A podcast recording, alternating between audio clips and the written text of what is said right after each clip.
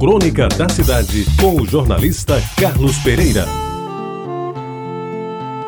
Amigos ouvintes da Reta Bajara, alguém me pede para escrever alguma coisa sobre as minhas leituras na infância e na adolescência. E não me faço de rogado, começando por dizer que houve um tempo, naquela época, em que eu era metido a encherido não cheguei a ser nenhum menino prodígio, mas fui abusado no melhor sentido da palavra. Terminei primeiro o curso primário porque me passaram do segundo ano para o quarto, sem fazer o terceiro. Fiz o exame de admissão com 10 anos. Terminei o ginásio com 15. Recebi um prêmio para fazer o curso colegial no Pedro II, no Rio de Janeiro, mas não fui porque minha mãe não deixou. E eu era um menino adolescente, abusado porque queria ler antes dos outros e certa vez fui repreendido por um cunhado dado às leituras porque entrei numa discussão sobre Menino de Engenho de José Lins do Rego e ele me disse que aquela não era conversa para menino.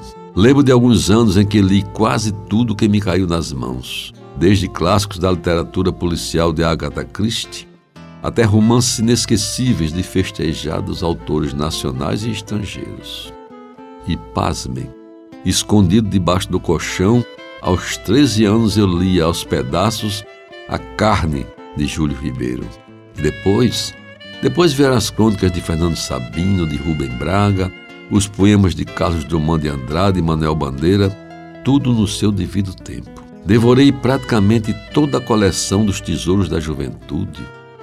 E ainda hoje guardo como relíquia a melhor enciclopédia que conheci, o Lelo Universal, edição publicada em versão original na cidade do Porto, em Portugal, que comprei a prestação quando eu era auxiliar de escritório no velho DR, nos anos 50 por aí.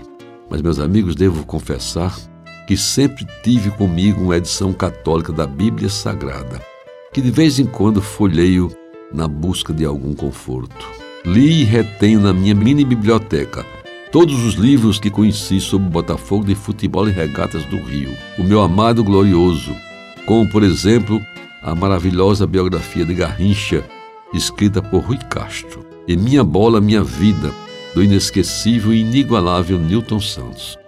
Livro que tive a honra de fazer a apresentação quando do seu lançamento aqui na Paraíba, no auditório do Hotel Tambaú, já há alguns anos. E não posso deixar de registrar antes de terminar, que incluí na minha prateleira preferida os livros do meu filho, Carlos Marcelo, Renato Russo, O Filho da Revolução, agora já em segunda edição, revista ampliada, o interessante O Fole Roncou, obra de real importância sobre a história da música nordestina, e o mais recente, Presos no Paraíso, um grande romance policial que se passa no território de Fernando Noronha. Talvez por causa disso eu possa, quem sabe, me considerar pelo menos um bom consumidor de livros. Você ouviu Crônica da Cidade com o jornalista Carlos Pereira.